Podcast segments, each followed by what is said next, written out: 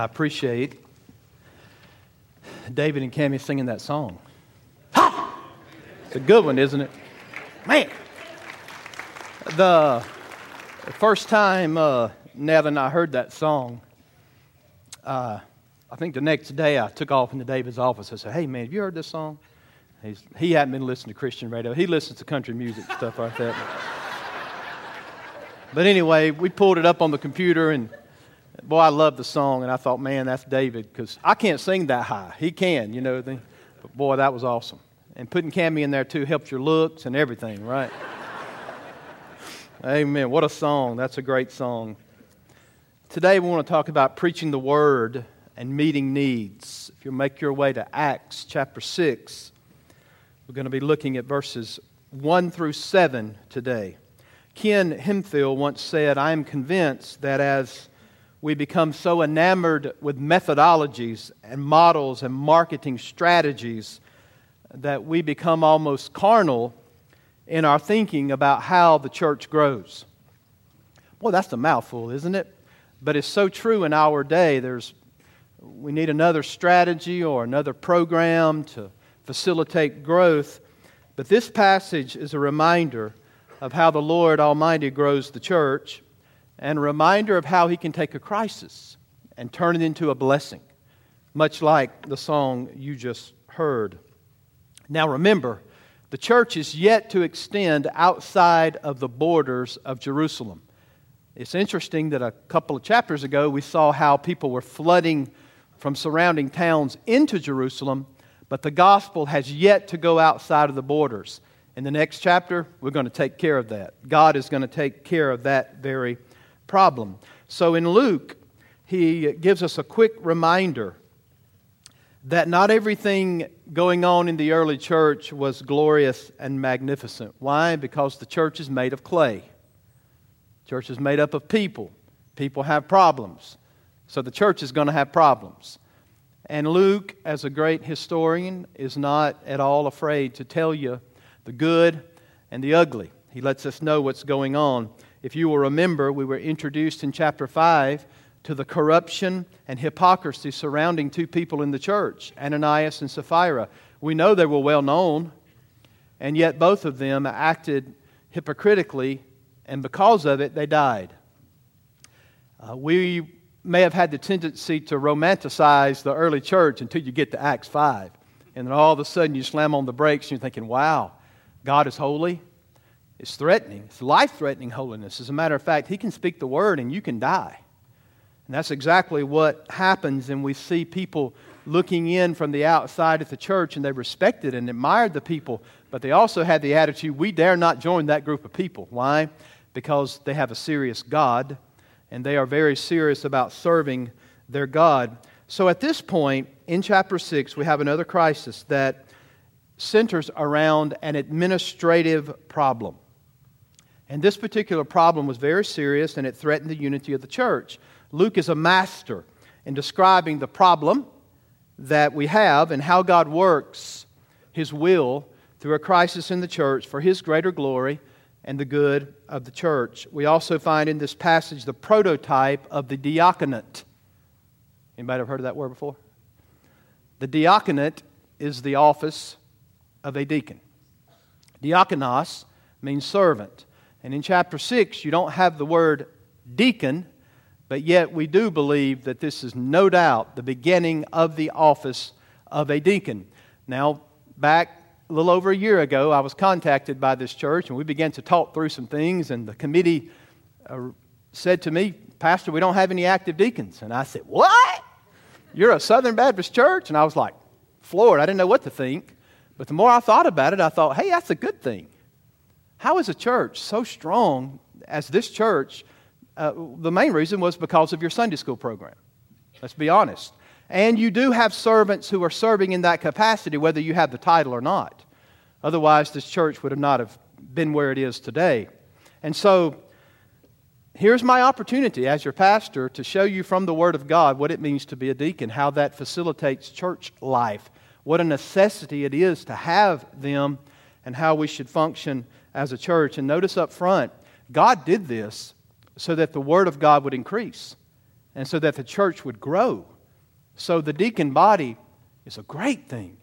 It's a glorious gift to the body of Christ when it is like it's supposed to be. Now, we also see the centrality of the Word of God in Christian ministry.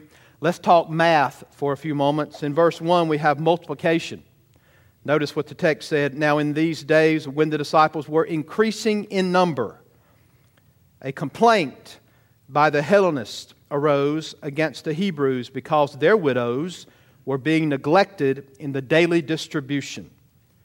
And the twelve summoned the full number of the disciples and said, It's not right that we should give up preaching the word of God to serve tables. Therefore, brothers, pick out from among you seven men of good repute, full of the Spirit and of wisdom, whom we will appoint to this duty. But we will devote ourselves to prayer and to the ministry of the word. Little Greek lesson for you. Serve tables, and then uh, Luke says verses serving the word. Play on words. Serve tables, serve the word. Both of them are very important, right? Vitally important. It's, it's interesting that he uses that language serve tables, serve the word. We can't give ourselves to serve tables because we've got to serve the word. So both of them are vitally important. Now, look. And what they said pleased the whole gathering and they chose Stephen, a man full of faith and of the Holy Spirit, and Philip, and Prochorus, and Nicanor, and Timon, and Parmenas, and Nicholas, a proselyte of Antioch. These they set before the apostles, and they prayed and laid their hands on them. And note verse 7. What a great summary. And the word of God continued to increase. And the number of the disciples multiplied greatly. See the addition? See the multiplication? Increasing, multiplying. And so the number of people were multiplying, and the word of God was multiplying. And a great many of the priests became obedient to the faith. I love that. When a priest gets saved, that's a good thing, right? And a number of the priests were getting saved. And so think about these numbers. We would say today that there was probably at this point in the life of the church some 15,000. If you take one man and a wife, you had 5,000, right? So if you have a man, a wife, and one child, you have as much as 15,000. So the church was growing. In chapter 6, Luke tells us that the church is continuing to grow. It was growing through the preaching of the word and through the witnessing of the church. It's not real hard to figure out how God grows a church preaching of the word and witnessing by the people. And that's all we see going on in Acts, right? Preaching of the word and witnessing of the church. I think Luke tells us this in order to communicate that these were good days. It would almost be like we were saying it here at FBCO. We were, seeing people saved and they're added to the church, and man, we say, boy, these are good days, right? I mean, God is doing great things, and I think Luke is highlighting the fact that who doesn't get excited about people getting saved, right? And people were getting saved. It was a good day. And I think Luke is communicating this. People were coming to Christ by the scores. There was incredible enthusiasm. There was joy among the Christ followers. It was thrilling days. And right in the middle of the thrilling days, Luke will be very blunt with us. There arose a murmuring. Hmm. Had to be First Baptist Church of Jerusalem, right? there arose a murmuring and a grumbling. The ESV says a complaint. The literal word is a murmur. This grumbling was the Hellenists against the Hebrews. Now, the Hellenists were Jewish, but they came out of the dispersion. They had been Hellenized. Y'all know what that means, right? They were sucked up in the Greek language and the Greek culture. They spoke Greek, but probably did not speak Hebrew or Aramaic. They had their own synagogues in Jerusalem, and then you had the Hebrews. Now, folks, these are the real Palestinian Jews. They probably spoke Aramaic and also Hebrew. They worshiped, from their perspective, more purely than the Hellenists. As the church grew, this would have created linguistic and cultural barriers. Just imagine how this would have been facilitated. So, even after the Hellenists came to faith in Christ, they would usually continue in their own synagogues. There was no doubt a sense of racial and religious superiority that the Palestinian Jews would have had over the Hellenistic Jews. In this text, the Bible says that the Hellenistic widows were being neglected in the daily distribution of food and money. And in the end, or at the end of chapter 2 and chapter 4, we learn that the church is being so generous. Y'all remember that? Everybody gave, and no one left without having their needs met. They sold their assets and all their possessions and gave them to the poor, and the provisions were distributed to those who had need. Just consider in the sphere, just in the sphere of the numbers that we have here, let's say 15 to 20,000 people.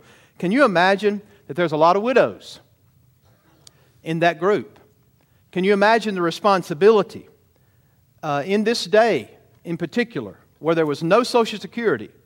The neediest people in society would have been the widows. And I'm sure the apostles were actually responsible for the distribution, although they probably didn't actually give it all out to the people. Now, perhaps in this course of distribution, we're just surmising, right? The Hebrew widows were simply receiving favoritism. That's highly possible. Uh, does that ever happen in the United States? Depending upon race, class, whoever you are. Uh, perhaps that's just what's going on. Another possibility is a communication problem. When you have that many people, do we ever have communication problems here? We sure didn't know about that, preacher. Even though we put it on the screen 20 Oh, you were not at church. Oh, now we're getting it, right? but there's communication problems that go on in the church. As the church grew, it included more and more Greek speaking people.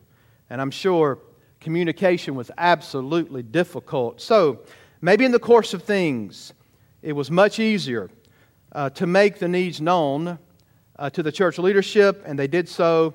And the fact is, at the end of the day, the widows were being neglected. And as a result, grumbling, right? Verse 2, we see the apostles' solution to the problem. They call a multitude of disciples together Bible commentators would say to us that there were perhaps 100 house churches at this given time. Now, that's a lot, right? But that's how they had to meet, folks. They didn't have an air conditioned room like you have at FBCO where you could come in and sit and soak, right? They had to meet wherever they could. And let's say if there were 100 house churches, it's possible that the representation here on that day was perhaps the leaders of the house churches. That's an example. Maybe, maybe I'm taking a stab at it, but I don't think 15 or 20,000 people showed up to decide how to solve this problem. I think you're dealing with house church leaders coming together uh, with compassion. Note that. They didn't say, well, they're grumbling, and guess what happened? Back in the book of Numbers, they murmured, and God opened up the earth and swallowed up all 150,000 of them. So you Baptists just need to be quiet and quit murmuring, right? By the way, smile. Smile and say murmur. Murmur. You know how bad you look? You know, do it again. Smile. Come on up in the balcony. This is show and tell. Murmur.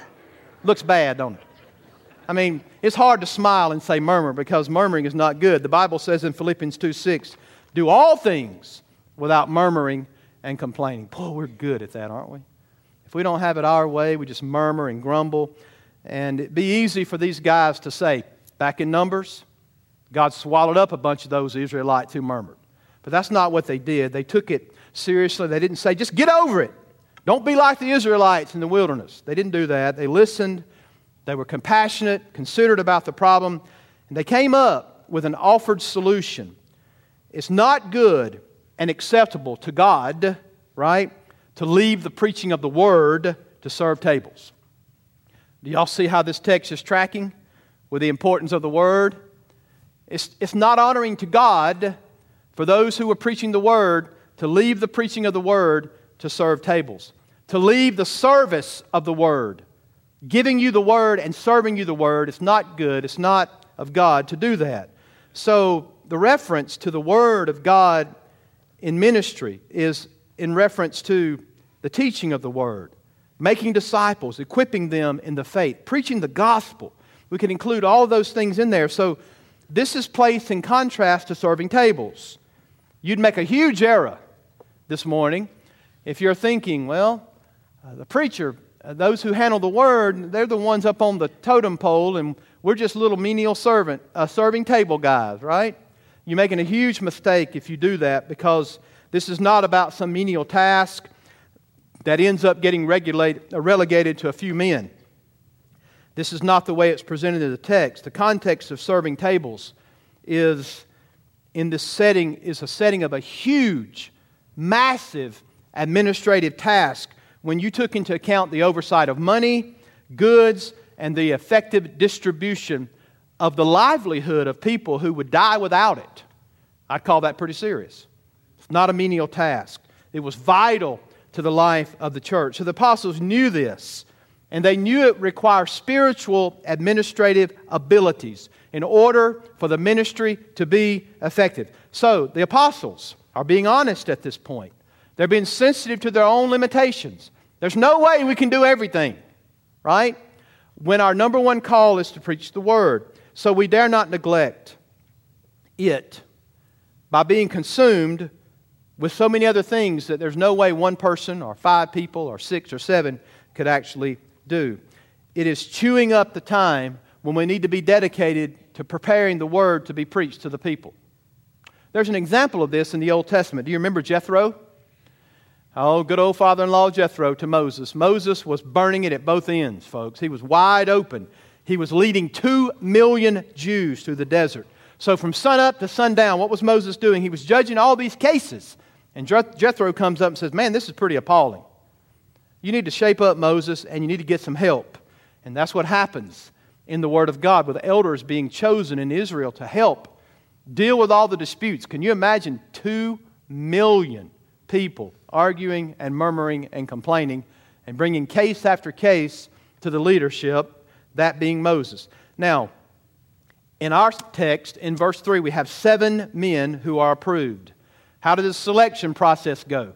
Y'all reckon they had a nominating committee? I doubt it, right? Uh, I don't think they had a nominating committee. You know, they knew the men among them who were godly, they knew the men who were approved, they knew the men who had a good testimony. And the Bible says they must be full of the Spirit and of wisdom. Now, folks, if this was just some kind of low on the totem pole position that anybody could fulfill, then I don't think they would have said much about being filled with the Spirit and full of wisdom. Do y'all? They needed to be marked by godliness and good character and wisdom. And wisdom means the ability to make good decisions in practical matters. Don't we need that in the church? Men who can make good, godly decisions in practical matters. So we find the spiritual and administrative gifts were the qualifications. Look, now note this as you choose these men, it was going to engender confidence in their leadership, which would also engender confidence in the apostles' leadership over the entire church. Then they say, We will appoint them to the task. And although it was congregational involvement, it was the leadership of the church, the apostles, who said, Once you tell us who these guys are, we're going to appoint them to the task. Y'all tracking? Some of this sounds a little different than what we're accustomed to with deacons in our day, right? Go ahead and say yes, because you'd be right. It's not what we're used to in most cases. So then they say they will appoint them. Their leadership was critical and it was so vitally important. They worked together with the congregation. Amen? They worked together with the congregation. In verse 4, we see the apostles would devote themselves to doing something else. They would devote themselves to, say it, and what else? The preaching of the word. Now get this straight I'm not an apostle. There are no modern day apostles. Anybody seen Jesus resurrected from the grave? All right, you're out. That, that's it. Uh, you have to be an eyewitness of the resurrection. And Paul, of course, saw Jesus on the Damascus Road face to face. born out of due time.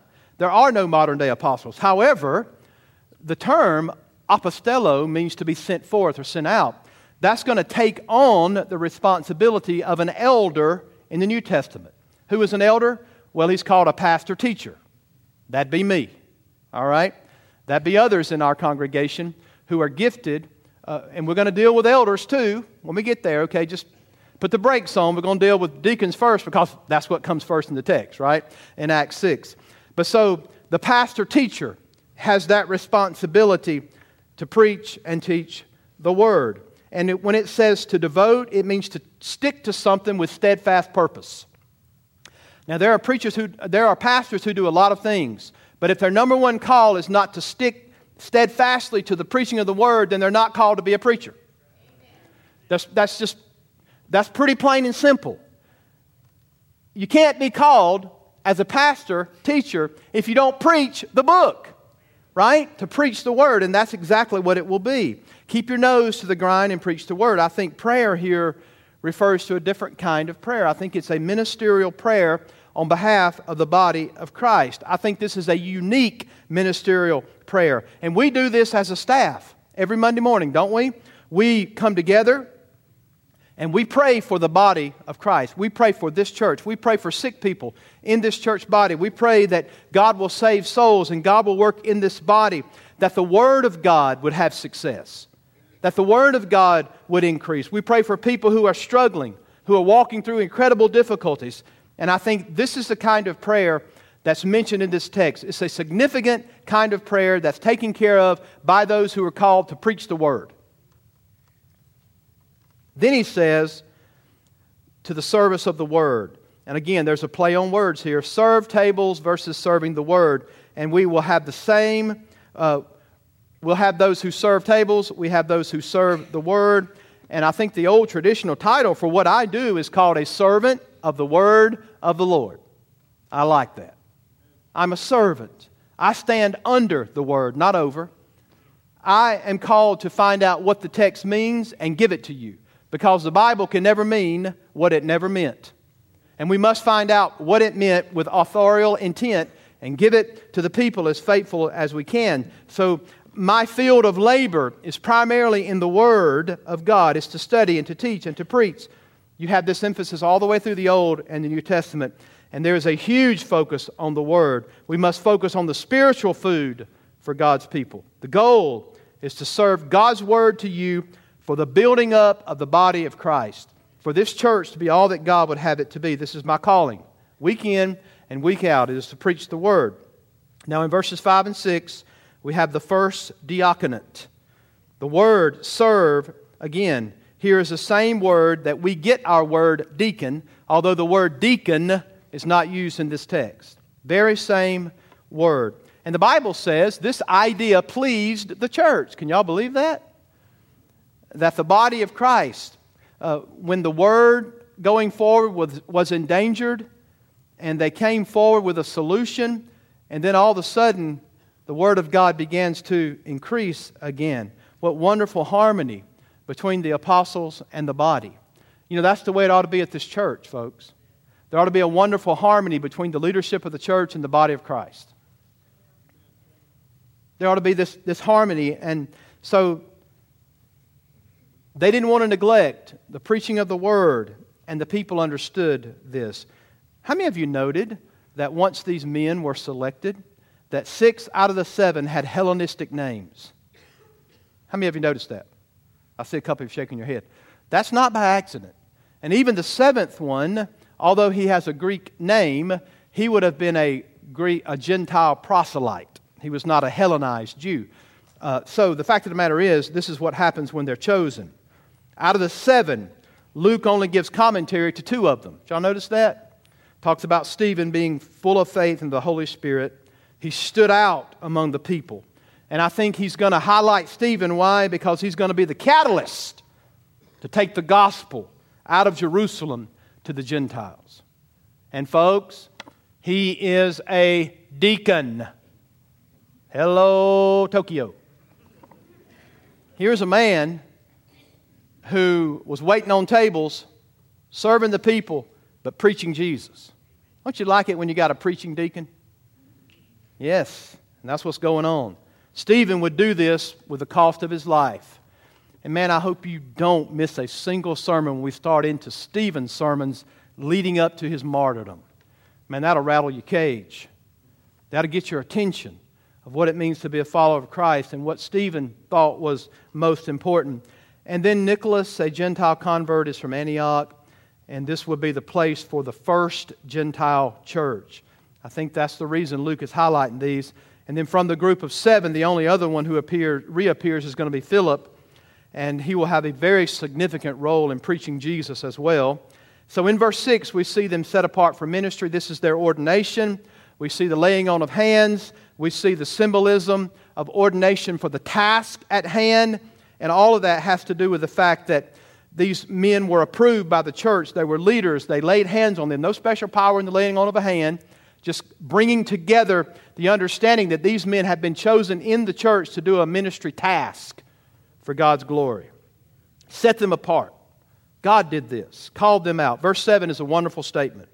The word of God kept spreading, continued to increase. The word can be translated again multiplication. Great many priests were becoming obedient to the faith. Bunch of preachers getting saved. No, technically, it's, it's really those who were in the temple as traditional Jewish priests, and they're doing sacrifices, and they're taking care of priestly duties, but they don't know Jesus. And I want to remind you that the great high priest had come down from heaven, they just didn't recognize him. The ultimate sacrifice was not them putting another bull or a goat on the, on the altar that day, but the Lord Jesus Christ had already paid the price in full. He had already ascended to the Father and was seated in the heaven. Man, don't you know when those apostles went up to that temple to preach, they preached with fire and the holiness of God and the Word of God. And they said, Why are you doing these kinds of sacrifices? The ultimate, those sacrifices could never take away sin, but Jesus paid it all.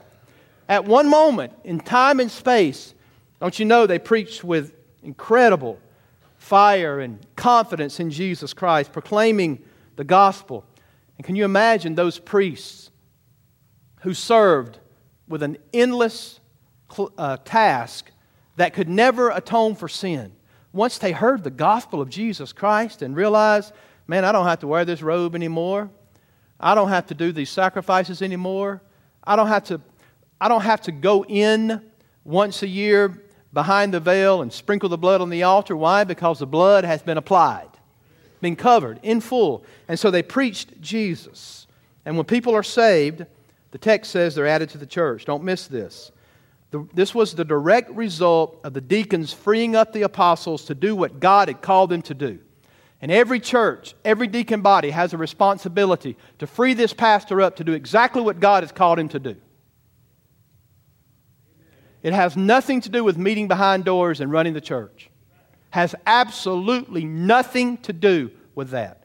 As a matter of fact, when we get it designed like it's supposed to be at the church, we'll probably meet four times a year, once a quarter.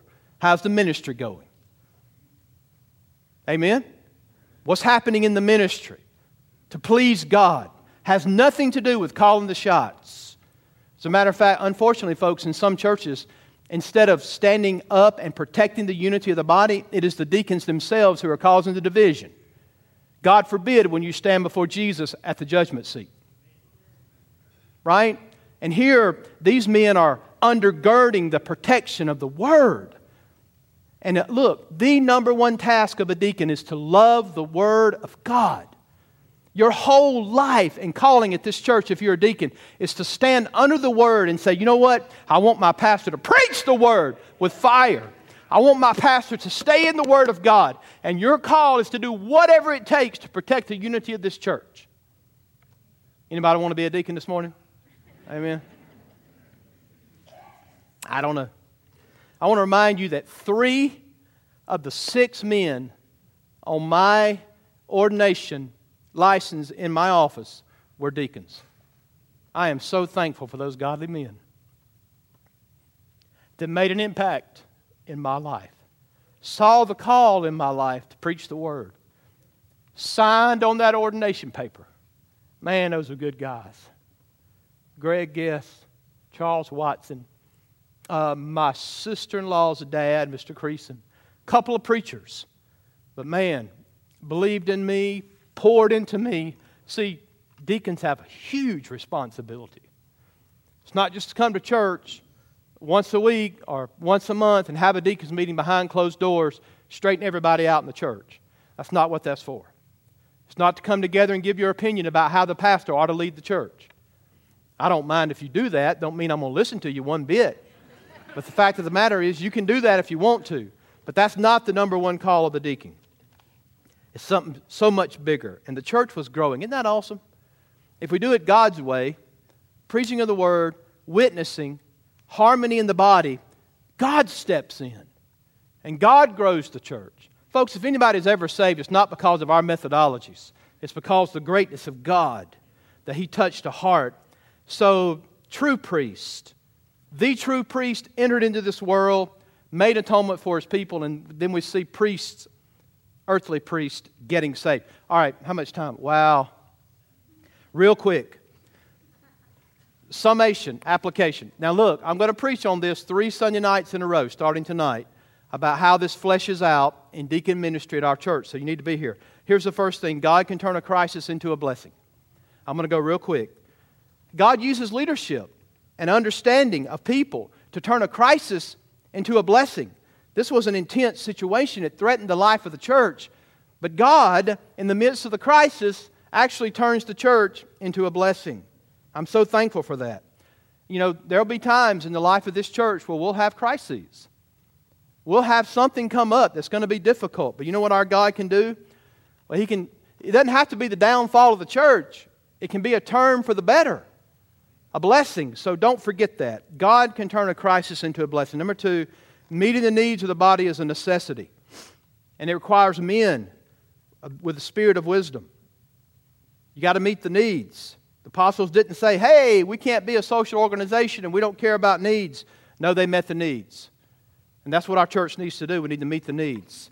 Deacons oversee ministries of mercy, they take care of physical needs of the body.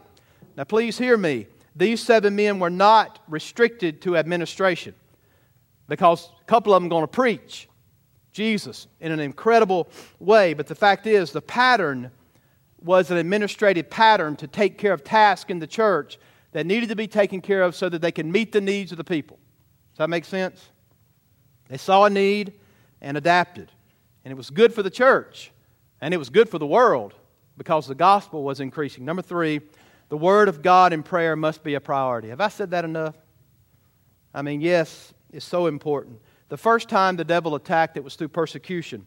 The second time, it was through hypocrisy. The third time, it was through distraction. Right? Well, if we can get the preacher distracted from preaching the word, then, and God's only promised to honor the word, then the enemy has been successful. We can't give away, we can't get away from administrative tasks in the church. You just can't get away from it. However, uh, we dare not neglect the preaching of the word to take care of every administrative task. And let me just say at this church, I am so thankful for our staff. I think I got three or four administrative thinking people. And that's good for me because I don't necessarily think that way, right?